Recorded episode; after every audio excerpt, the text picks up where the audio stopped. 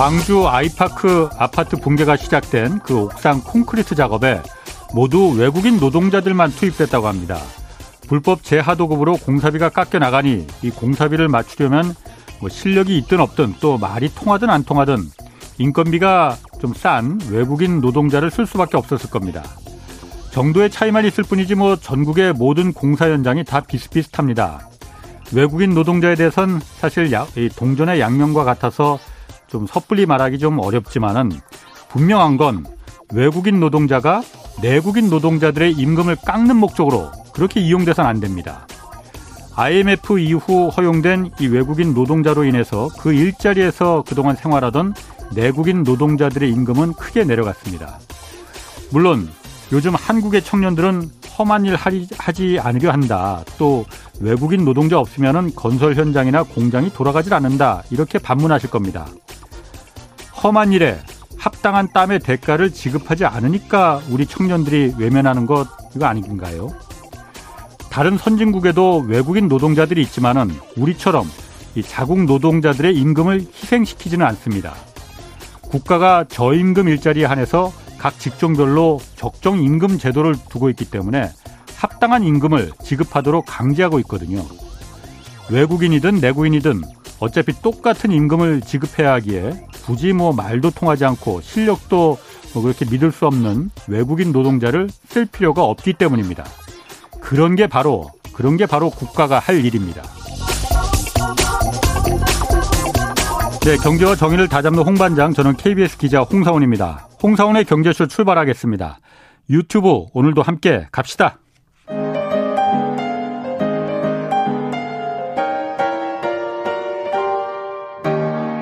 대한민국 최고의 경제 전문가와 함께 합니다. 믿을 만한 정보만 쉽고 정확하게 전해드립니다. 홍사원의 경제쇼. 네, 하루가 다르게 빠르게 변화하는 세상입니다. 2022년 올해 우리 경제와 산업을 이끌 트렌드와 키워드는 무엇일지 자세히 알아보겠습니다. 많은 분들이 기다리시는 분입니다. 박정호 명지대 특임 교수 나오셨습니다. 안녕하세요. 예, 안녕하셨어요. 오늘도 좀 재밌는 얘기 같은 말이라도 아주 두 배, 세 배 재밌게 좀 부탁드리겠습니다. 알겠습니다. 자, 일단 올해 2022년 우리 경제와 산업을 관통하는 키워드 뭐라고 보십니까? 일단 단연코 1등 키워드는 저 그렇죠. 인플레이션 물가인 예. 것 같습니다. 예. 어, 사실 우리나라 물가는 미국의 소비자 물가 지수보다 지금 표면적으로 낮거든요. 예. 그렇죠. 어, 우리는 뭐 한 4% 왔다 갔다 하는 걸로 보이고 예. 어, 미국은 한 7% 찍은 걸로 보이고요. 예. 그러다 보니까 아, 물론 이제 체감하는 건 정말 심각하지만 네. 그래도 야, 미국인들보다 낫구나 이렇게 생각할 수가 있는데 음. 이게 좀 전문적인 얘기긴 한데요. 예. 그 물가 집 지표를 집계하는 방식에 약간 차이가 그렇죠. 있어요. 예. 그러다 보니까 실제 미국과 같은 방식으로 음. 우리나라 소비자 물가 지수를 집계해 보면 어, 우리도 5% 훌쩍 넘어갑니다. 음. 그러니까 실제 피부에서 느끼는 건 아마 지금 많은 분들이 예. 심상치 않다 느끼실 거고요. 예. 근데 문제는 이게 쉽게 끝날 것 같지 않다라는 거예요. 인플레이션이 물가 네. 상승이. 예. 네. 그게 그래서 올해 예. 가장 중요한 우리나라의 화두라고 저는 생각을 하고 있는 요인입니다. 예. 그래요. 그럼 사실 그동안 거의 뭐 30년, 40년간 인플레라는 걸 경험을 못 해봤잖아요. 네. 1970년대 그 오일 쇼크 이후에는 네. 계속 디플레가 그러니까 물가가 계속 오르지 않는 디플레이션이 계속 일상화됐던 거였단 말이에요. 그럼 앞으로는 이 코로나를 계기로 해서 인플레가 계속 일상화되는 그런 시대가 올 수도 있는 거예요. 예. 올해뿐만이 아니고. 예, 맞습니다. 어. 사실 전 세계 주요 메이저 한 다섯 개 중앙은행 그리고 예. 우리나라를 포함해서 예. 최근 한 10여 년에 걸쳐서 목표 물가제라고 해서 예. 중앙은행이 물가 상승률을 2%에 맞춰서 예. 어, 성장을 시킨다라는 그거를 한 번도 달성한 적이 없었어요. 예. 그래서 2%를 달성하지 못하고 우리나라 같은 경우도 지난 한 코로나 19 이전까지 한 뭐한 뭐 거의 10년 가까이 2%못 미치는 물가 성장률을 보였거든요. 예. 그래서 중앙은행조차도 예. 야 이제 이거 영원히 1, 2%를 달성할 음. 수 없는 구조적인 환경에 놓인 게 아닌가 예. 이런 진단들도 꽤 많이 하셨어요. 예. 뭐 제가 우연한 기회에 이주열 한국은행 총재님하고 인터뷰를 한 적이 있었는데 예. 그분도 이런 산업 구조적인 변화도 하나 진단을 하셨습니다. 아하. 아주 쉽게 설명을 해 주셨던 걸로 기억을 하는데요. 예. 를 들어서 IT 혁명이 물가 상 상승을 억제하는 요인도 분명히 있다고 말씀을 하시더라고요. IT 혁명이? 예. 예전에는 음. 네. 물건의 가격이 올라가는 요인 중에서 네. 중간 마진 상인들 예. 그리고 우리 소비자들이 어디가 더 싼지를 잘 모르기 때문에 가격을 아. 쉽게 올릴 수가 있었다는 아. 거죠. 예, 예. 근데 지금 모르니까 모르니까요. 예. 그러니까 그 가격이 올라갈 요인이 있었는데 아. 지금은 흔히 말해서 뭐 그렇죠. 뭐 기저귀 전쟁이라고 부릅니다. 네. 어느 대형 이커머스 회사에서 예. 기저귀 가격을 50원 낮추면 예. 한 두세 시간 안에 다른 쪽에서 똑같이 낮추거나 오히려 더 낮춰버려요. 예. 그러니 과거처럼 물가가 올라가는 게 아니라 오히려 물가를 끌어내리게 만드는데 예. IT 혁명이 아주 커다란 기여를 하고 있다라는 거죠. 어. 가격 비교 같은 것도 스마트폰으로 금방금방 하잖아요. 네, 맞습니다. 어. 그러다 보니까 이게 그 당시에 뭐라고 말씀을 해주셨냐면 예. 코로나라는 건 아무도 예측 못하는 거니까요. 예. 이 추세대로 가면 진짜 예. 2% 물가 상승률이라는 그 목표치 자체에 대해서도 예. 한 번쯤은 우리가 연구나 스터디를 다시 해봐야 되는 상황이 아닌가 음. 이런 생각이 들었다는 거예요. 예. 그러니 자 우리가 일상생활에서 재테크를 하거나 월급을 받거나 아니면 미래에 대한 먼 투자를 하는 이런 여러 행태를 보일 때 한 번도 물가 상승이 유발될 것을 대비하자라고 우리는 생각한 적이 없거든요. 예. 예. 그런데 이제는 그렇지 않을 수 있다라는 거죠. 어. 그리고 그렇다면 상시 물가 상승을 대비하게 되면 어떻게 바뀌는 거예요, 교수님? 그렇지. 이걸 또 많이 물어보더라고요. 예. 모든 게 바뀝니다. 모든 게 어떻게 바뀌냐면요. 네. 항시 물가 상승을 대비했던 중남미 국가를 예를 들어 볼게요. 예. 일단 월급이 아니라 주급으로 바뀔 가능성이 높아요.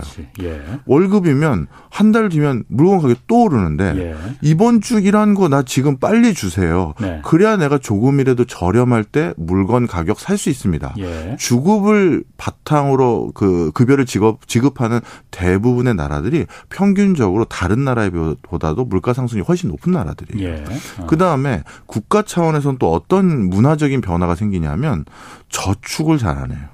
어. 그게 아예 만연화돼요. 저축을 하는 것보다 물건을 사는 게 훨씬 더 이익이니까. 그렇죠. 아. 내가 먼 미래를 대비하기 위해서 이번에도 월급의 절반을 꼭꼭 내가 먹을 거 안 먹고 입을 거 안 입고 아꼈어 예. 했는데 한 3, 4년 뒤에 하이퍼 인플레이션 비슷한 거 왔다? 예. 바보짓 한 거가 되는 예. 거죠. 화폐 가치가 떨어지니까. 그렇죠. 예. 그러고 아니야. 어쩌다 한번 이렇겠지 뭐 하고 또 아. 월급 모았는데 예. 다시 또 3, 4년 뒤에 또 그렇게 초고 물가 상승률이 나왔다? 또 예. 나만 바보 된 거예요. 그러다 보니까 이렇게 하이퍼 인플레이션 인플레이션이 만연했던 국가들은 음. 국민들의 저축률이 떨어집니다. 예. 그러다 보니까 국가가 발전하려면 발전시키기 위한 자금원이 필요한데 그렇죠. 그건 저축에서 시작되잖아요. 예. 그러니까 이게 중장기적으로 국가 발전의 성장 구조를 음. 구조적으로 또 차단하는 음. 요인이 되고요. 음. 그리고 어떻게 되느냐 저축을 이렇게 좀 덜하다 보면 예. 그 저축을 안 한다는 건 그냥 내가 현금을 가지고 있는 게 아니라 가능하면 그 돈을 내가 월급 받은 날 거의 다 쓰게 되잖아요. 아, 예. 그러다 보니 소비 행태가 되게 특이해져요. 일시적이고 그 즉흥적인 소비도 네. 굉장히 뭐라 할까요? 뭐 발달되고 음, 음. 중장기적인 계획 아래 유발되는 소비는 오히려 줄어들어요. 예. 그래서 어 브라질이나 일부 하이퍼 인플레이션이 네. 많았던 국가에서 회사를 경영했던 한인 어떤 어 대표님들은 네. 이런 표현도 하세요.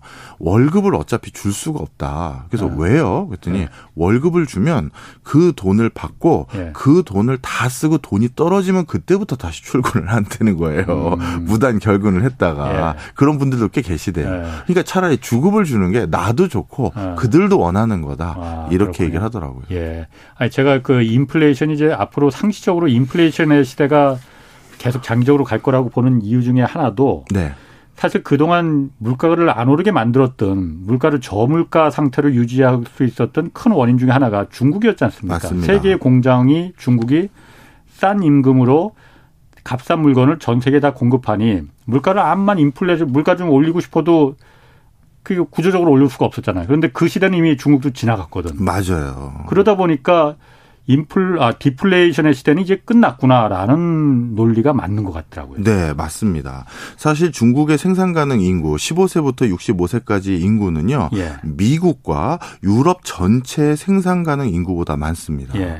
그러니 뭔가 물건을 생산해서 그 물건의 단가를 정할 때그 예. 그 안에 가장 중요한 요소는 두 가지인데요. 예. 하나는 인건비. 그 물건을 만들어 내는데 들어간 인건비 얼마인지 예. 비용에 당연히 전가해야 되잖아요. 그렇죠. 예. 그또 하나가 전 전기 전기료입니다. 예. 근데 이두 가지가 지금 오를 요인들만이지 떨어질 요인이 안 보이는데요. 예. 먼저 인구 구조 말씀해 주셨으니까 인건비부터 말씀드리면 중국의 생산 가능 인구가 이렇게 유럽 전 대륙과 미국을 압도하는 수준만큼 더 많았는데 예. 그래서 1990년대부터 중국이 전 세계 시장에 편입돼서 이제 냉전을 우리가 종식하고 개혁 개방으로 들어오겠다라고 하는 음. 순간 중국이 이때부터 전 세계 제조공장 역할을 해왔었습니다. 예.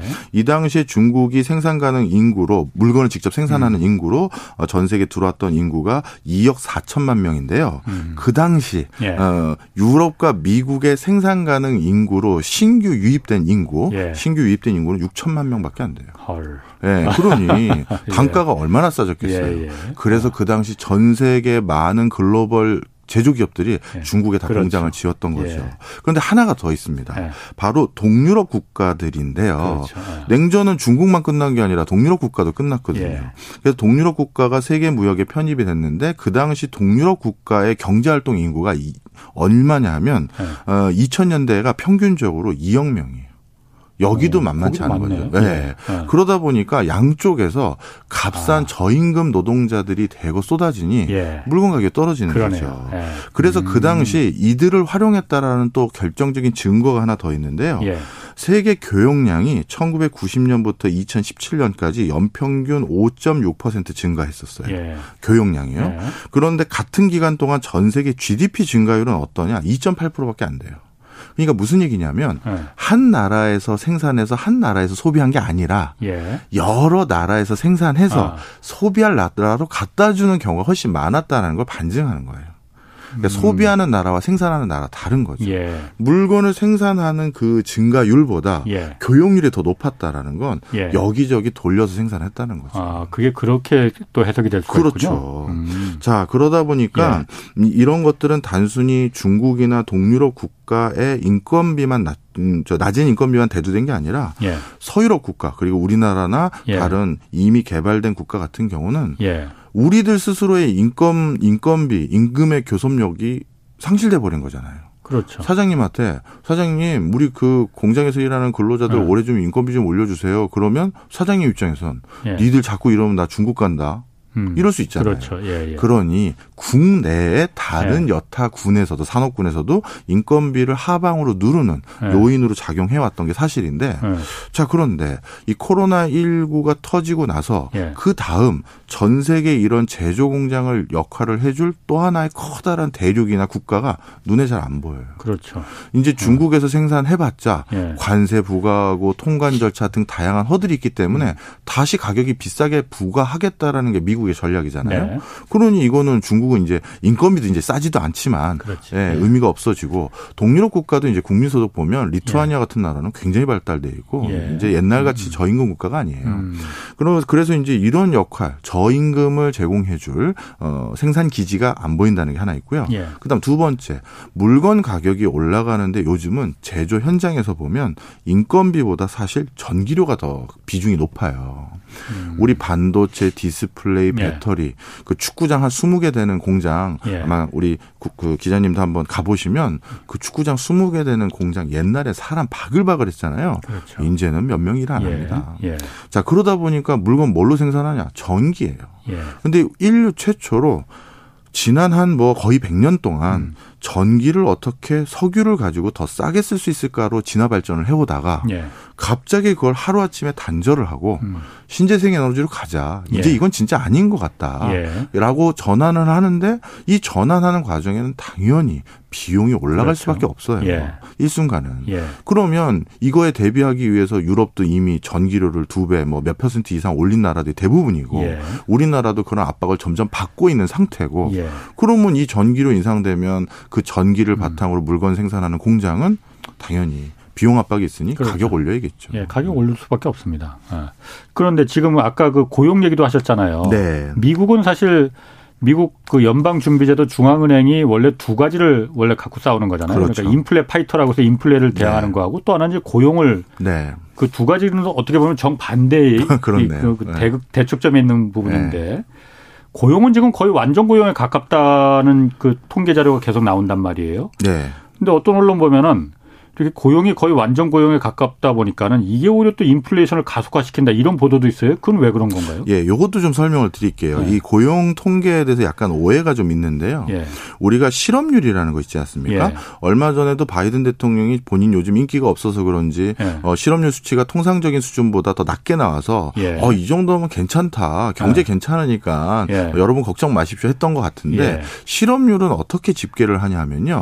이게 특이한 게 우리가 흔히 말해서 집에서 집에서 요즘은 하도 요즘 취업난이 심각해서 뭐 일가 음. 친척 중에서 대학 졸업하고 몇 년 동안 구직 활동하다가 예. 그냥 이제 이력서도 안 쓰고 잠시 그냥 집에 있는 친구들이 꽤 있어요 집집마다 예, 예. 뭐 흉도 아니에요 하도 예. 심란, 심란하니까 그런데 그런 친구들을 우리가 흔히 실업자다 이렇게 부르잖아요 그렇죠 근데 그 실업자가 아니에요 예. 실업률 통계에 안 잡힙니다. 예. 어, 설명드리면 구직 포기자라고 해서 음. 어, 지난 일정 기간 안에 적극적으로 구직 활동을 한 경험이 없으면 음. 이거는 구직을 잠정적으로 포기했다라고 해서 예. 실업률 통계에 빠집니다. 예. 그럼 어떻게 되느냐 하면 음. 이걸 한번 말씀을 드릴게요. 예를 들어서 PD님과 기자님과 제가 어, 3명만 있는 국가가 있어요. 예. 이 3명만 있는 국가에 저는 취업을 하고 예. 했고 예. 기자님과 피디님만 취업을 못 했어요. 예. 그러면 시, 저 실업률 통계는 어떻게 잡히냐면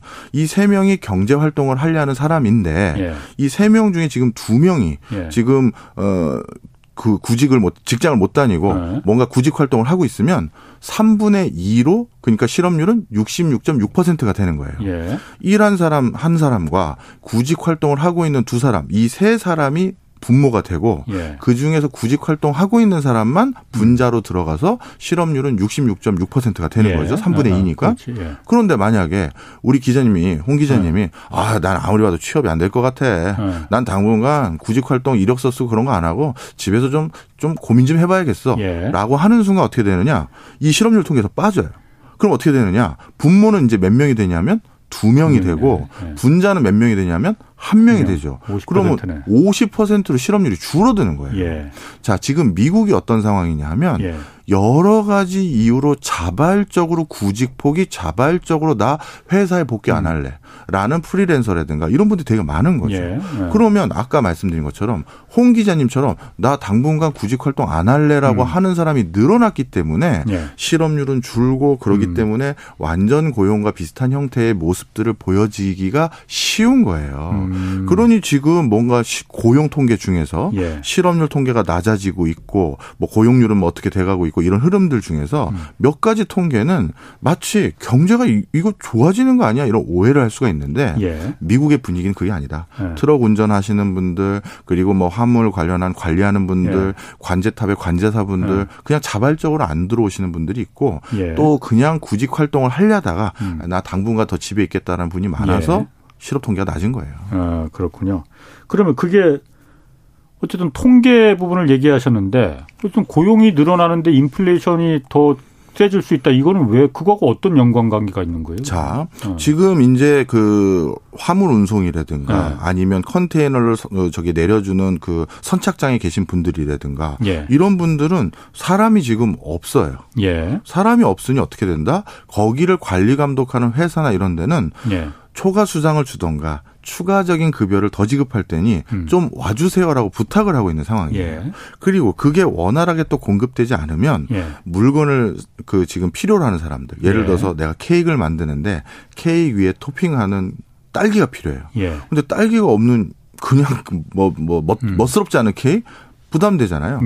예. 내가 10만 원 더 얹어주니까 저한테 음. 좀 갖다 주세요. 예. 빨리 갖다 주세요. 이런 가격을 더 드릴 테니 그 물류 체계가 지금 제대로 사람들이 복귀하지 않아서 가동되지 못한 것을 추가 가격으로 나에게 부담할 테니 나한테 갖다 줘라. 이런 움직임이 많아요. 그럼 음. 다시 그게 자꾸 가격이 오르는 거예요. 음. 그래서 지금 미국에서는 저도 뭐 얼마 전에 미국 출장 갔다 왔지만 야 대형마트나 편의점에 물건이 없는 거는 못 네네. 봤어요. 네. 네. 그런데 그 물건이 없을 때그 네. 물건이 꼭 필요한 사람들은 하다못해 나한테 먼저 물건 들어오면 알려줘. 웃돈이라도 줬으니까. 그렇죠. 네. 네. 그런 상황인 거죠. 아. 그러면 이제 어떻게 되느냐? 그냥 야 요즘 이거 비싸게 팔아도 되겠는데 예. 하면 공급자 스스로 가격을 올려요. 예. 아, 지금 중요한 말씀 해주셔서 그 얘기까지 하고 다른 걸로 네. 넘어가면 이렇게 물가가 전반적으로 오르는 기조라는 걸 우리 스스로 인정하고 예. 자연스럽게 생각하게 되잖아요. 예. 그러면 실제 어떤 품목은 예. 물가를 하나 아, 물건 가격을 하나도 오를 요인이 없었던 물건들도 예. 가격을 올려요. 음. 왜냐하면 이제 뭐 마트나 네. 대형 마트나 아니 편의점에서도 그냥 아니 이건 왜 이렇게 요즘 비싸요? 그러면 그냥 한마디 하면 되거든요. 요즘 아시잖아요. 그러면 네. 아 이것도 올랐나 보다 음. 하고 가격 오른 거에 대한 수용성이 높아지니까 예. 본인들이 그냥 그렇지. 가격을 막 올리는 거죠. 예. 네. 그렇군요.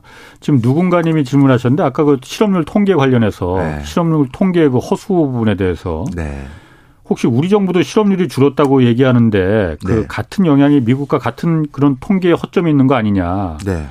어, 왜냐하면 고용이 지금 뭐 실업률이 그렇게 낮다고 하는데 현실적으로 보면 주변에 직장 못 구한 청년들 많거든요. 맞습니다. 어. 똑같습니다. 네. OECD를 기준으로 그렇지. 해서 예. 어, 국가 간의 상호 비교하기 때문에 예. 실업률 통계를 집계하는 방식은 아까 미국과 우리나라가 예. 동일하고요. 예. 그래서 어, 지난 정부가 지지난 정부가 제가 헷갈리는데요. 음. 언젠가부터 실업률만 가지고 얘기하지 말고 예. 어, 저희 같이 공부한 사람들이 고용률을 같이 발표해라. 예, 예. 그 실업률만 가지고 니네 실업률 낮아졌으니까 경제 좋다고 하면 안 되지 않냐. 예, 예. 이렇게 저희가 권고 드린 적이 있는데 예. 가끔 지금도 네. 실업률만 갖고 얘기하는 분들이 계시긴 합니다. 그러니까 제가 지금 기억이 정확히 안 나는데 우리나라 그 통계청에서 그래서 네. 아까 말씀하신 자발적 그 실업 그 구직 포기자 네. 이 부분을 포함한 그 뭐라 그러더라 무슨 실업률 통계를 또 따로 발표를 해요. 맞아요. 어 그래서 그 그게 하도 욕을 먹으니까 맞아요. 아, 네. 뭐 제가 지금 기억이 정확히 안 나네요. 고용률만 봐도 그게 네. 잘 필터링이 그렇구나. 됩니다. 네. 그리고 네오님이 이거 물어보셨거든요.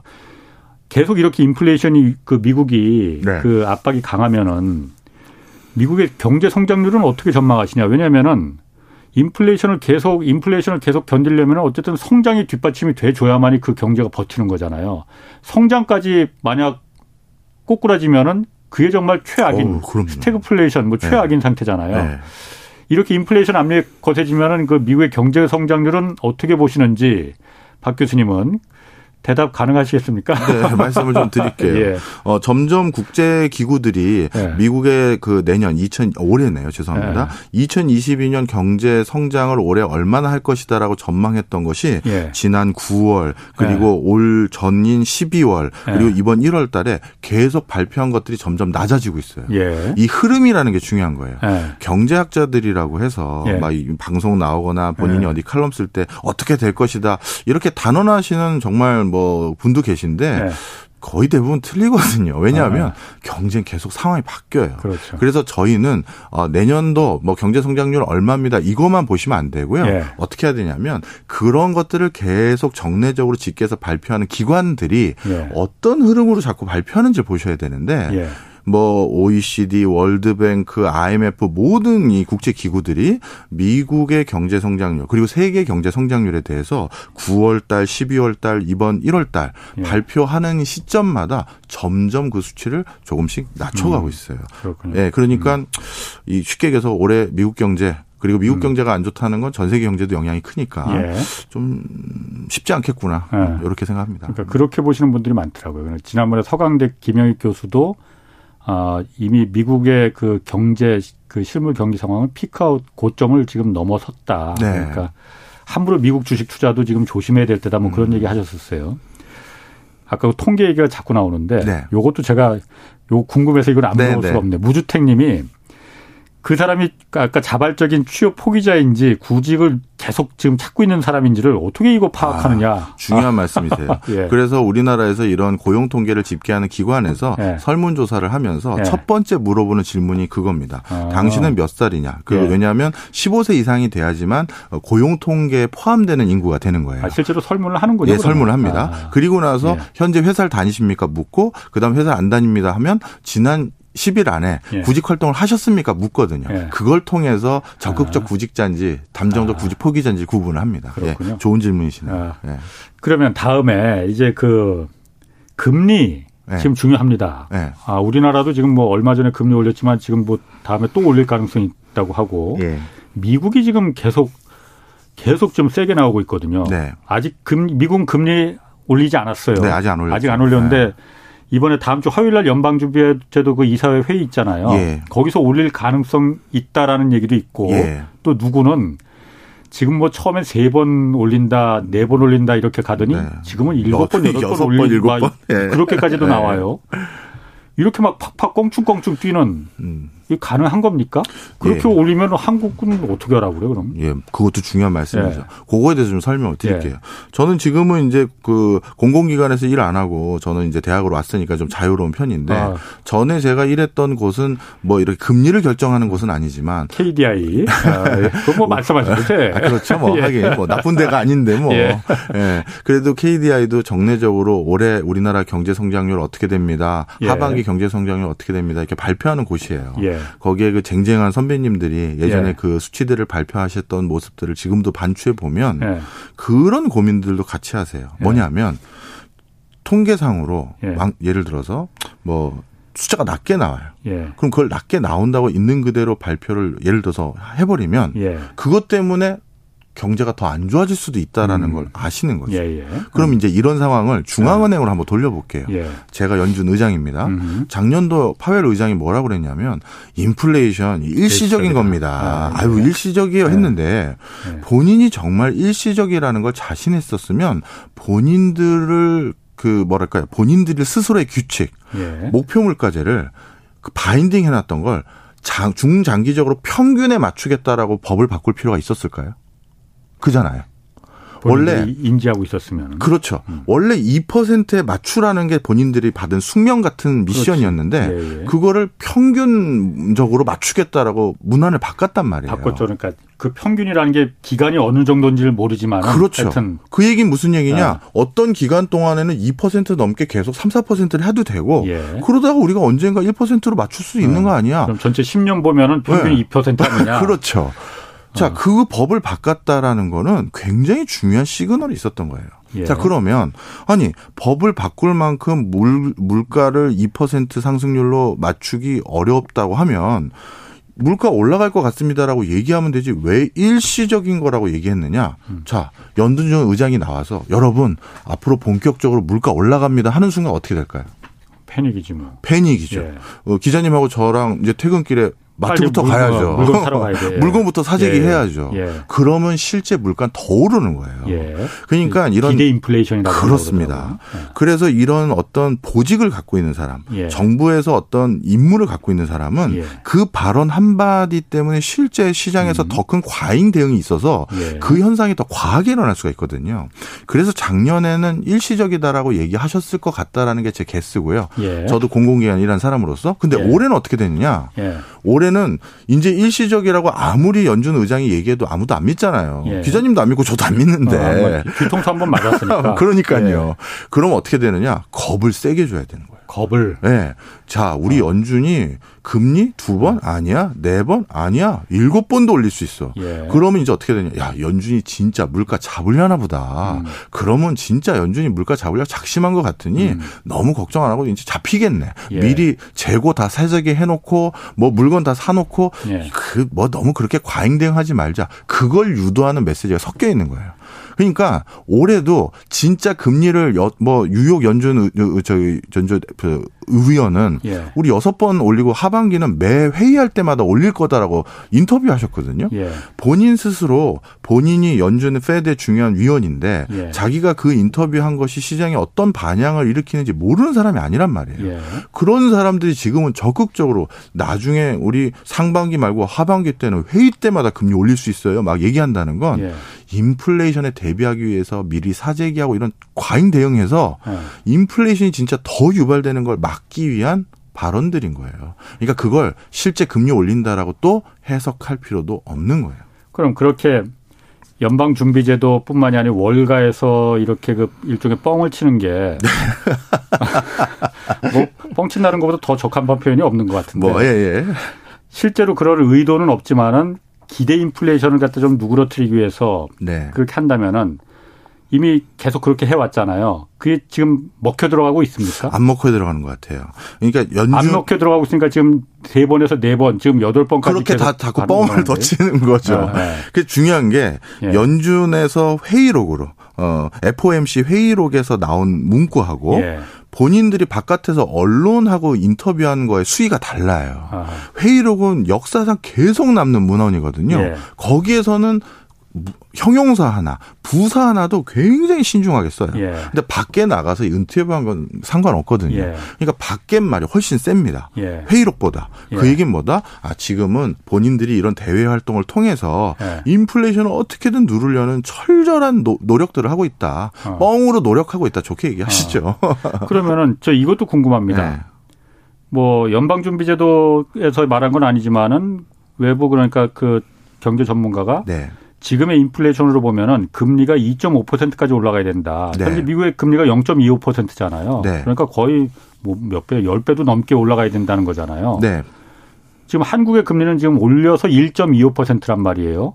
미국이 만약 이렇게 꽁충꽁충 막 네. 애기 걸음으로 올리는 게 아니고 꽁충꽁충 막 금리를 다급해서 인플레가 워낙 발등에 불이니 올려버리면은 한국은 어떻게 해야 됩니까? 우리도 같이 올려야 됩니다. 왜냐하면 네. 우리나라 금리가 낮아진다는 거, 나, 상대적으로 낮다는 건 예. 우리나라 금리는 우리나라 돈의 가치잖아요. 예. 그럼 원화 가치가 상대적으로 너무 저평가돼 버려요. 예. 그러면 국내에 있던 외화 자금들이 다 빠져나갈 가능성이 예. 많겠죠. 그러면 어떻게 되느냐? 여기에 우리 그 요즘 주식 투자하시는 분 많으니까 외국인 투자자들도 다 빠져나가는 거죠. 예. 주식 영향 받는 거고 회사 애들도 여러 가지 영향을 미쳐요. 예. 따라서 시장이라는 걸 안정감 있게 개계 속 유지하는 게 중앙은행들은 중요한 것이기 때문에 예. 미국 금리와 우리나라 금리 차이가 너무 큰 차이가 나버리면 당연히 우리도 또 추가적으로 미국 금리와의 밸런스를 위해서라도 예. 어, 금리를 올려야 될 유인이 하나 더 생긴 거고요. 음. 이것도 미리 말씀드리면 어, 이런 불황일 때 미국이 어떤 금리 추계로 변화될지는 우리나라 중앙은행에 있는 이코노미스트들뿐만 아니라 예. 해외 중앙은행들의 이코노미스트들이 다 알고 있어요. 그래서 예. 어떻게 됐느냐? 연준이 금리 인상 기조로 바뀌기 전에 러시아, 브라질 많은 아, 그렇죠. OECD 국가의 예. 중앙은행 금리를 무려 세 단계, 음. 많은 곳은 다섯 단계 이상 한꺼번에 올렸습니다. 미리 올렸죠. 미리 예. 올린 거예요. 예. 그런 것들은 왜 올렸느냐? 조만간 것에 저 저 어, 달러, 예. 강 달러를 대비하기 위한 선제 경제적인 움직임도 일부 국가는 포함되어 있었어요. 자, 그 부분은 제가 많이 얘기를 들었어요. 미국의 금리가 달러가 강해지면 다 자금이 확 빨려 들어가니까 그거 자금 빨려 한국에서 외국인 자금 빨려 나가면은 지금 큰일 난다. 그래서 여기서도 빨려 나가지 않게 하기 위해서 한국 금리도 올려야 된다. 그 얘기는 많이 들었는데 네. 만약 그렇게 하면은 지금도 지금 1.25% 금리 올렸다고 해서 지금 영끌이다 뭐 비투에서 뭐 부동산 산 분들 또 코로나로 어려워서 생활자금 빌린 분들 어려운데 그분들은 그럼 포기해야 되는 거 아닙니까? 그게 참 진짜 큰 문제죠. 네. 그리고 저 어떤 걸 그럼 선택해야 돼요? 자 이렇게 말씀드릴게요. 이론상 교과서에 네. 나오는 그냥 네. 그 교과서에 나오는 이론상 물가를 잡으려면 그 물가보다 기준금리가 더 높아야 돼요. 그럼 네. 예를 들어서 네. 물가 상승률이 5%다. 예. 그러면 기준금리는 5%가 넘는 그렇죠. 뭐 5.25%든 네. 뭐한 6%든 이래야 물가가 잡히는 게 이론상 그래요. 실질 금리가 그러니까 더 높아야 된다. 그렇죠. 예, 예. 자 그러다 보니까 이거는 아, 그렇게 되면 진짜 난리가 나는 거잖아요. 예. 그, 그래서 이제 그 많은 국가들은 다른 방법들을 취합니다. 예. 금리를 올리는 게 아니라 예. 양적 긴축이라든가 그 밖에 다양한 채권 만기된 걸 연장을 안 해준다든가 이런 식으로 먼저 조치를 취하고요. 예. 그리고도 안 되면 금리도 올리는 것도 시그널을 충분히 주면서 대비를 해가면서 올리긴 할 거죠. 예. 네. 그렇군요. 알겠습니다. 오늘 뭐 지금 원래 올해 키워드 좀 해야 되는데 앞에서 그렇네요. 아, 벌써 그냥 이것 때문에 계속 궁금한 게 꼬리에 꼬리를 물고 늘어지다 보니까 박 교수님만 나오면 하여튼 이게 꼬리가 길어지네. 자, 그 올해 그럼 우리 경제와 산업을 관통할 주요 키워드 뭔지 이거 한번 좀 얘기해 주시죠. 예, 그다음에 두 번째 키워드로는 저는 사이버 테러를 꼽고 있습니다. 사이버 테러. 예. 사이버 테러야 올해뿐만이 아니라 계속 있지 않았었나요? 그렇죠. 그런데 네. 이제 2022년이 네. 그 어느 해보다도 어 전쟁, 내전, 쿠데타 이런 예. 어 국제적인 그 분란들이 음. 많아질 것이기 때문에 예. 그것 때문에 자연스럽게 함께 올라갈 수밖에 없는 게 사이버 예. 테러인데요. 예. 요게 이제 잘 링크가 안 되시는 분들이 계실 것 같아서 간단히 예. 설명을 드리면 음 21세기 들어서 어느 나라와 어느 나라가 전쟁을 한다. 아니면 곧 침공을 한다라는 예. 가장 결정적인 시그널 확정적인 음. 증거는 그 나라 국경 근처에 뭐 탱크니 장갑차니 재래식 무기를 잔뜩 갖다 놨다가 음. 아니라요. 예. 딱 침공하기 직전인 한 이틀 하루 전에 그 나라 전산망을 전부 마비시키는 사이버 해킹이 먼저 들어갑니다. 아, 그랬나요? 항상 그랬어요. 어. 좀 설명 드릴게요. 아. 시리아를 미국이 예. 폭격하기 전에 어떻게 됐느냐 예. 상자박 작전이라고 해서요 시리아의 방공망을 마비시킨 후 예. 시리아 핵시설을 먼저 폭격을 하고 예. 그 다음에 시리아에 들어갔어요. 어. 네, 이게 2007년도입니다. 예. 그 다음에 2008년도 이때는 언, 얼마 언제 언, 어느 나라냐면 예. 러시아가 그 당시 그루지아를 침공했거든요. 예. 그런데 그루지아를 침공할 때 그루지아의 저, 음, 국가 기관망을 또 해킹해서 마비시켰어요. 예. 왜냐하면 전쟁에 잘 대응하려면 전화하고 연락해서 야 지금 어떻게 서로 통해야 되잖아요. 예. 그걸 막으면 전쟁에서 이기가 어, 수월하겠죠. 그렇죠. 예. 그래서 그루지아 침공하기 하루 전에 사이버 공격으로 그 나라의 통신망을 해, 해킹했고요. 그래서 이동통신 전체가 안 되도록 만들었었고요. 음. 이게 2008년도입니다. 그 다음에 2017년도는 어떤 일이 있었냐면 어 세계 159개국의 기관, 병원, 기업, 학교 30만 대 컴퓨터가 랜섬웨어를 당했는데. 음. 이거는 그 뒷 배후에 북한이 있었다고 그때 얘기를 해요. 예. 왜냐하면 그 당시 소니 픽처스에서 만들었던 김정은 음, 나온 그 희화한 예. 영화 있었죠. 예, 예. 북한에서 그거 절대 상영하지 말라고 했거든요. 예. 근데 결국 상영을 하자마자 아. 소니 픽처스가 전부 해킹을 당한 거예요. 아하. 그리고 나서 예. 어 그거 해킹될 때 같이 이때 이 상황인데 예. 바로 이런 국가 간의 분쟁에서도 이게 일어나고요. 예. 그다음에 또 최근 우크라이나 이 낫페티야라는 랜섬웨어 종류 중에 하나가 있는데 이게 2017년도입니다. 이 낫페티야라는 게 우크라이나의 정부 기관과 기업들을 전격 타격했는데요. 그때 모든 전력이 끊겨서 블랙아웃을 당했었고 2017년도에 2017년도에 아. ATM기가 마비됐었는데 예. 이건 왜 그랬냐? 러시아가 있었어요. 그때도 우크라이나하고 사이가 되게 안 좋았었거든요. 크림반도 맞습니다, 맞습니다. 예. 예. 자, 그러니 예. 야 지금 봤더니 21세기 들어서 예. 뭔가 크림반도를 공격하거나 침공하기 전에는 반드시 전 세계적으로 이런 사이버 테러들이 일어났었거든요. 아니 제가 얼마 전에 기사 보니까는 얼마 전도 아니고 어젠가 기사 보니까 우크라이나 지금 그 기간 전산망이 네. 해킹 공격을 받았다고 그러던데. 네. 그런 게 전쟁의 기후 중에 하나라고 보시면 돼요. 어 러시아 그럼 진짜 그 박 교수님 말에 따르면은 저 실제 전쟁이 일어나기 직전에는 항상 먼저 사이버 전쟁으로다가 해킹으로다가 하여튼 그 국가 시스템을 마비시키는 거죠. 그럼 러시아하고 전쟁이 일어날 실제 전쟁이 일어날 수 있을 가능성이 거기까지 올라온 거고요. 예. 이제 러시아는 이제 예. 저만 아는 게 아니라 미국 관료들도 이 사실을 알 거 아니에요. 예. 미국 관료들도 탱크와 장갑차를 옆에 두는 거는 예. 본인들이 무서워하지 않아요. 오히려 그거는 언론에서는 막 탱크를 막 움직이고 그러면 막 국민들 그렇죠. 민심이 뒤숭숭하지만 예, 예, 결정적으로 걱정하는 거는 사이버 테러인데 그래서 이번 것도 우리 진짜 할 수 있어라는 제스처를 진짜 확실하게 보여주거나 예. 그래서 교섭력을 높인 거거나 아, 예. 니면 진짜 들어가려고 하는 시그널일 수도 있어요. 어.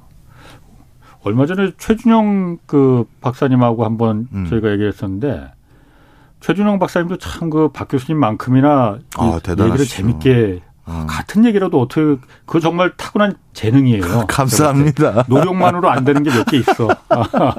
근데 그 최준용 박사님도 러시아와 우크라이나가 실제 전쟁이 발발했다는 증거 중에 하나로 사이버전 얘기는 이제 안 했었고 야전 병원이 지금 설치가 되더라. 음. 탱크나 정, 장갑차는 이게 그냥 아까 말한 대로 뻥일 수도 있지만은 네. 그냥 모셔 그이 모션일 수도 있지만은 네. 야전 병원이 거기 설치되는 거는 진짜 들어가겠다는 의지다 뭐 이런 얘기는 하셨는데 사이버전이 우크라이나에서 공교롭게도 하여튼 최근에 네. 그 핵, 기간 해킹 기간만 해킹이 있었으니 네. 거기 실제로 뭐 한번 터질 수도 있겠네 이거 참. 네. 요건 음. 이제 우리나라 상황으로도 좀 다시 돌려서 말씀드리면요. 예. 그래서 이렇게 보시면 돼요. 아니 교수님 말씀 들어봤더니 예. 지난 21세기에 전쟁 일어났던 미국과 이라크전 뭐 제가 하나하나 다 얘기 안 했는데 예. 다요 다. 예. 이라크랑 미국이 싸울 때도 그랬고 모든 게 다 마찬가지인데 예. 그러면 교수님 이렇게 사이버 테러가 중요하고 중체대한 건데 예. 왜 우리는 그동안 일상생활하면서 이걸 인지하지 못했을까요? 이 질문 참 많이들 하세요. 자 그런데 그게 사이버 테러의 특성 때문인데요. 한 두세 가지 특성이 있는데 오늘 또 다른 것도 해야 되니까 간단하게 두 개만 말씀드리면 아니, 재밌으면 계속 가도 돼요. 그래요? 뭐 내일 또 예. 옵니까? 자, 첫 번째는 예. 뭐냐면 이 사이버 테러는 예. 굉장히 강도 높은 원샷 공격 하나를 하는 게 아니라 이런 표현이 방송 용어인지 모르겠습니다. 잔잔 잔잔발이라고 해야 되나요? 어. 잔잔한 공격들이 어. 계속되는 예. 거예요. 예, 예. 왜냐하면 이렇게 생각해 보세요. 어느 날 홍 기자님하고 제가 어, 또 저녁이나 같이 먹으시죠 하고 나가서 예. ATM기에서 돈 찾으러 갔더니 내 계좌가 빵원이 됐어요. 예. 그리고 알고 봤더니 어느 뭐 국가가 우리 해킹해서 다 가져갔대요. 예. 그럼 홍 기자님하고 제 기분이 어떻게 됐어요? 더럽지. 들어올 정도가 아니라 예. 뭐 놔들고 가야죠. 예. 내돈 내놔 하면서. 예. 그래서 굉장히 수위 높은 강도의 사이버 테러를 저지르면 이거는 거의 전면전 하자는 얘기로 악화되는 거예요. 예. 그러다 보니까 어떻게 되느냐. 음. 이게 딱 수위 높인 아. 이슈로 하기엔 딱 그런 아. 뭐 3천억 규모, 300억 규모 그럼 개개인으로 따지면 얼마 아니거든요. 예. 그래서 한 3년 전인가 4년 전에 우리 메이저 코인 거래소에 있는 거 코인들 또 털려가지고 한 500억 날라갔고 예. 이런 일들이 있는 거예요. 예. 그래서 사이버 테러는 한 방에 큰 공격을 하는 게 아닙니다. 아. 계속 조금씩 조금씩. 예. 그래서 이게 수면 위로 안 올라오게끔 아. 이렇게 하고 있고요. 또한 예. 가지 이게 해킹을 당한 순간 누구 짓인지를 알 수가 없어요. 그렇죠. 어디 IP에서 들어왔대. 그거는 그 동네에 있는 서버일 뿐이지 예. 그 서버를 누가 이용했는지 어느 나라 사람이 이용했는지 그렇죠. 모르잖아요. 예, 예. 그런데 이게 통상적으로 밝혀지는데 2, 3년 걸려요. 예. 그러니까 이슈가 이미 다 끝나고 나서 알려지니까 예. 이게 또 이렇게 흐지부지 예. 되는 거죠. 예. 그럼 실제 사이버 테러가 연간 우리나라에선 얼마나 많이 시도되느냐. 예. 이게 2018년도로 기억하는데 예. 그 국정감사 기간 동안에 예. 국정원 원장님께서 어느 의원이 그 질문을 하셨어요. 아. 우리나라 공공기관 전체 국방시설이 아니라 공공기관 전체 1년에 해킹되는 그 그러니까 사이버 테러가 시도되는 건수가 얼마나 됩니까 했더니 하루 하루 기준으로 하루 기준으로 가장 높은 상상할 수 있는 가장 높은 숫자 한번 대보세요. 설마 뭐 뭐 100건, 200건 이렇게 되는 건 아니겠지. 하루 평균 해킹 시도가 네. 162만 건이에요. 162건이 아니고 162만 건 하루에 네. 네. 공공기관 한 군데 전체, 아니, 전체. 그러니까 아 그럼 1년이면은 뭐 엄청난 없이 많은 시도가 그러니까 성공한 시도가, 게 아니고 시도가 시도가 아. 왜냐하면 이런 거죠. KBS도 그럴 수도 있을 것 같은데 홍 기자님도 가끔 이상한 메일 받지 않으세요? 그거 맨날 맨날 봤죠. 네. 그거 10명 갑자기 뭔가 다 뭐가 해킹 당했다든가 이런 거 아, 있잖아요. 예. 그 메일 하나 보내는 게 한 건의 시도인 거죠. 아하. 그러다 보니까 하루 예. 162만 건이나 되는 음. 시도들이 일어나는 거죠. 예. 네. 그렇구나. 자, 그런데 그, 예. 그러다가 만약에 예. 우리나라에 국부가 있다고 할 수 있는 예. 삼성전자의 반도체 관련한 중요한 도면이나 내용이 담겨져 있는 메인 서버가 해킹이 됐다든가 예. 아니면 우리나라 국, 방 시설이나 아니면 한수원의 어떤 서버가 해킹당했다든가 예. 어, 그 피해는 상상을 초월합니다. 음. 그래서 2022년부터 이거를 더욱더 우리가 그 걱정해야 되는 이유고요. 음. 그럼 우리 전쟁이 일어난다는 말씀이세요. 그게 아니라 전 세계가 지금 보호무역주의로 바뀌고 있고 국가 간에 여러 가지 제재를 가한다든가 압박을 가하잖아요. 예. 그러면 압박을 받은 나라는 갑자기 무역도 못하고 외화가 필요한데 돈 못 벌잖아요. 예. 그럼 돈을 어디서 벌겠어요? 사이버 테러인 거죠. 그래서 음. 전쟁에 직접 노출된 국가가 우크라이나 같은 국가가 아니더라도 예. 지금 전 세계가 미중 간의 갈등이니 러시아와 미국의 갈등이니 러시아와 EU의 갈등이니 이런 것들 속에서 예. 갑자기 뭔가 돈이 필요한 어떤 세력이나 단체 또는 어. 국가가 예. 이러한 시도를 계속할 수가 있다. 음, 그래서 이제 올해 그 키워드 중에 하나로 이제 사이버 테러를 좀 고르셨고, 네. 국내에서 그럼 우리 경제와 산업을 에서 좀 키워드가 될 수 있는 건 뭐가 될 수 있을까요? 가장 크게 걱정하는 파트 중에 하나는 3D 프린, 프린터입니다. 예. 어. 지금 어떤 이슈가 하나 있냐면요. 예. 전 세계적으로 코로나19를 극복하는 과정에서 많은 예. 국가가 돈을 많이 썼잖아요. 예. 그래서 갑자기 이제 도, 추가적으로 돈이 필요한 거예요. 예. 앞으로 더 내수 경제도 지원하려고 하려면 더 세원이 필요한 거고요. 예. 근데 세원이 필요하다고 국내 기업과 국민들에게 세금을 더 거두면 앞뒤가 안 맞는 얘기잖아요. 예. 지원해 줄 대상에게 세금을 더 거둔다는 거. 예. 그래서 거의 대부분의 국가들이 우리나라를 대상으로 장사했던 외국 기업에게 과세를 더하려고 하는 거예요. 음, 예. 그 관점에서 지금 증세가 일어나고 있는데 그 증세가 디지털세니 탄소세니 뭐 이런 음, 가만히 예. 보니까 뭐 우리나라가 제일 피해 보기 쉬운 것들이죠. 예. 왜? 왜냐하면 우리나라는 만들어서 그 나라에 갖다 팔면서 음. 먹고 사는 예, 예. 곳이니까요. 음. 자, 그런데 우리나라와 비슷한 상황에 놓여져 있는 곳들이 이 세금을 피하기 위해서 세관원을 안 거치면 이런 세금은 안 내거든요. 안 고칠 수가 있어요, 그런데. 그래서 어. 떻게 하느냐. 네. 여긴 도면만 만들고 네. 그 나라의 3D 프린터 같은 걸 두고 거기에서 생산해서 거기서 팔자라는 거예요. 아, 생산을 현지에서? 네. 아. 그래서 WCO라고 세계 네. 관세 기구가 있는데요. 예. 거기에서 어떤 아젠다로 지금 스터디를 하고 있냐면 3D 프린팅 변화를 세관이 통제할 수 있을까? 이 아젠다로 연구를 음. 하나 하고 있고요. 예. 그다음에 세관은 3D 프린팅 시대에 그, 그, 뭐죠? 그 관세 협약이나 이런 걸 그 제 저 규율할 수 있는 적정한 정부 기관일까? 이거에 대해서 스스로 고민하고 있고 예. 그다음에 3D 프린터는 유형 제품일까 무형 제품일까? 예. 아, 이런 것들을 음. 고민하고 있어요. 음. 이게 지금 전 세계적으로 증세와 관련된 이슈들에 대해서 지금 그 세계 관세 기구가 중심이 돼서 고민을 하고 있는 겁니다. 음. 좀더 설명해 드릴까요? 어, 그러니까 제가 약간 네. 좀그 뭐 의문이라는 부분이 있어요. 먼저 좀 설명. 네. 예를 들어서 그동안 예. 자동차로 설명을 드릴게요. 예. 자동차를 만들 때는 어떻게 하느냐? 예. 고무냐, 텅스텐이나 이런 철강석 원자료를 예. 어떤 자동차 생산 기지가 있는 우리 뭐 헝가리라든가 네. 폴란드로 음. 보냅니다. 음. 그럼 거기서 기본적인 뭔가를 만들어요. 그렇죠. 그리고 그 만드는 부품들을 예. 다시 그걸 조립하는 어떤 또 다른 공장이 있는 나라로 보내요. 예. 그거는 거대한 소비 시장 근처에 있는 나라들이죠. 우리로 따지면 멕시코겠죠. 음. 미국의 팔기 예, 위해서 예. 거기다 보내면 거기에서 그걸 만들어서 드디어 미국에 파는데 네. 그런데 지금 분위기는 이, 이 단계를 거칠 때마다 국가를 넘을 때마다 이게 탄소세니 아, 뭐니 이게 예, 붙게 되는 거예요. 예, 예. 그래서 어떻게 하겠다? 자, 그 자동차 부품이나 이런 도면을 네. 전부 3D 프린터 기기를 잔뜩 미국에 갖다 놓고 예. 거기에다가 도면을 딱 입력해서 넣어서 예. 거기서 바로 생산해서 거기서 바로 조립해서 거기서 납품하는 게 바로 이 중간중간 여러 나라를 거치면서 값싼 임대료, 값싼 지대 이거를 누리는 그 프리미엄을 예. 지금 이 디지털센이 수많은 관세들이니 이런 게 더 높아져서 그 프리미엄 없어질 것 같으니 예. 차라리 그렇게 하자라는 거예요. 네. 아, 그러면 사실 뭐 그게 기업 입장에서 기업 입장에서는 그 관세를도 피할 수 있고 어, 생산하는 그 효율성도 더 높일 수 있다는 부분은 뭐 그럴 것 같지만은 그게 과연 궁극적으로 좋은 방법이겠냐, 모두에게 좋은 방법이겠냐, 그건 좀 의문이 좀 드네요. 당연히 그 의문이 들죠. 예. 사실 경제를 발달시키면서 지금 가장 크게 걱정하는 게 이제 이제 진부한 용어가 됐잖아요. 고용 없는 성장. 예, 예. 예. 그걸로 그러니까. 더 빨리 가는 거잖아요. 예. 그래서 이게 과연 어떻게 될지 예. 여기에 대해서 고민이 많은 상황입니다. 그렇군요. 음. 그럼 다음에 그럼 또 이, 올해 이제 주목할 산업과 이슈 뭐 다른 건 또 뭐가 좀 있을까요? 저는 사실 제 개인적으로는 네. 데이터가 어쨌든 가장 화두가 아닐까. 데이터를 잡는 기업, 데이터를 갖고 있는 기업이냐 아니냐에 따라서 산업 그 기업의 생패의 성패가 달려 있는 거 아닌가 맞습니다. 그런 생각 저는 좀 들거든요. 예. 아.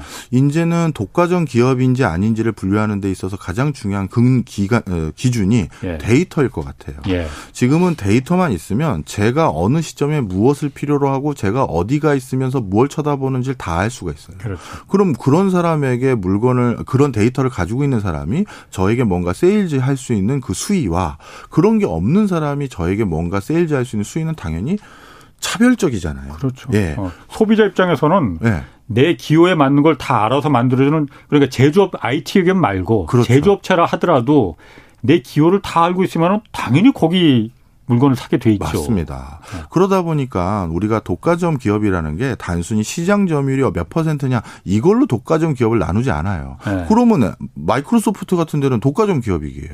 그잖아요. 그렇죠. 그게 아니라 네. 제일 중요한 기준은 그 회사로 인해서 그 시장에 예. 혁신이 없어지느냐 안 없어지느냐가 제일 중요한 요소예요. 예. 그런데 데이터를 한 곳에서 다 가지고 있으면 예. 다른 데서는 혁신이 안 일어날 가능성이 높아요. 예. 그래서 이 부분에 대해서 이 데이터를 어떻게 해야 되느냐에 대해서 지금 스터디를 많이 하고 있는데 음. 자 그런데 그럼 그 데이터를 가지고 있는 기업들은 어떤 또 항변을 할 수가 있느냐? 음. 그동안 우리는 이 데이터를 모으려고 그렇죠. 그 많은 노력을 들여서 그 물건 만들어서 너한테 공짜로 줬잖아. 그렇죠. 그렇죠. 너한테 그 많은 서비스 네. 공짜로 준 이유는 딱 하나야. 어. 데이터 모으려는 건데 맞아요. 갑자기 이걸 뺏어가면 우린 뭐 하라는 거예요. 구글과 페이스북이 지금 그렇게 말하고 있죠. 그렇죠. 그렇다면 우리가 이제 앞으로 이메일 서비스를 누리거나 아니면 내가 거기서 사진을 네. 저장하거나 아니면 그 구글 들어가서 검색어 하나 넣을 때마다 10원씩 돈을 내야 되는 겁니까? 그것도 좀 애매하잖아요. 애매한 게 아니라 그건 말이 안 되죠. 그러니까요. 아니 근데 그 회사들은 예. 그거 그러면 돈을 내시든지 그렇죠. 아니면 나한테 어. 데이터를 주세요 이거니까. 예. 그러니까 지금 이 논쟁이 어, 그걸 어떻게 풀어야 될지 지금 저희 같이 공부하는 사람들은 좋은 논쟁이에요. 앞으로 그 얘기는 다음에 한번 다시 한번 어, 제가 자리 네. 마련할 네, 테니까 네, 그 준비 좀 해주시고. 네. 자 지금까지 박정호 명지대 특임 교수 함께했습니다. 고맙습니다. 감사합니다. 자 오늘 여기까지 하겠고요. 저는 내일 다시 찾아뵙겠습니다. 지금까지 경제와 정의를 다잡는 홍반장 홍사원의 경제쇼였습니다.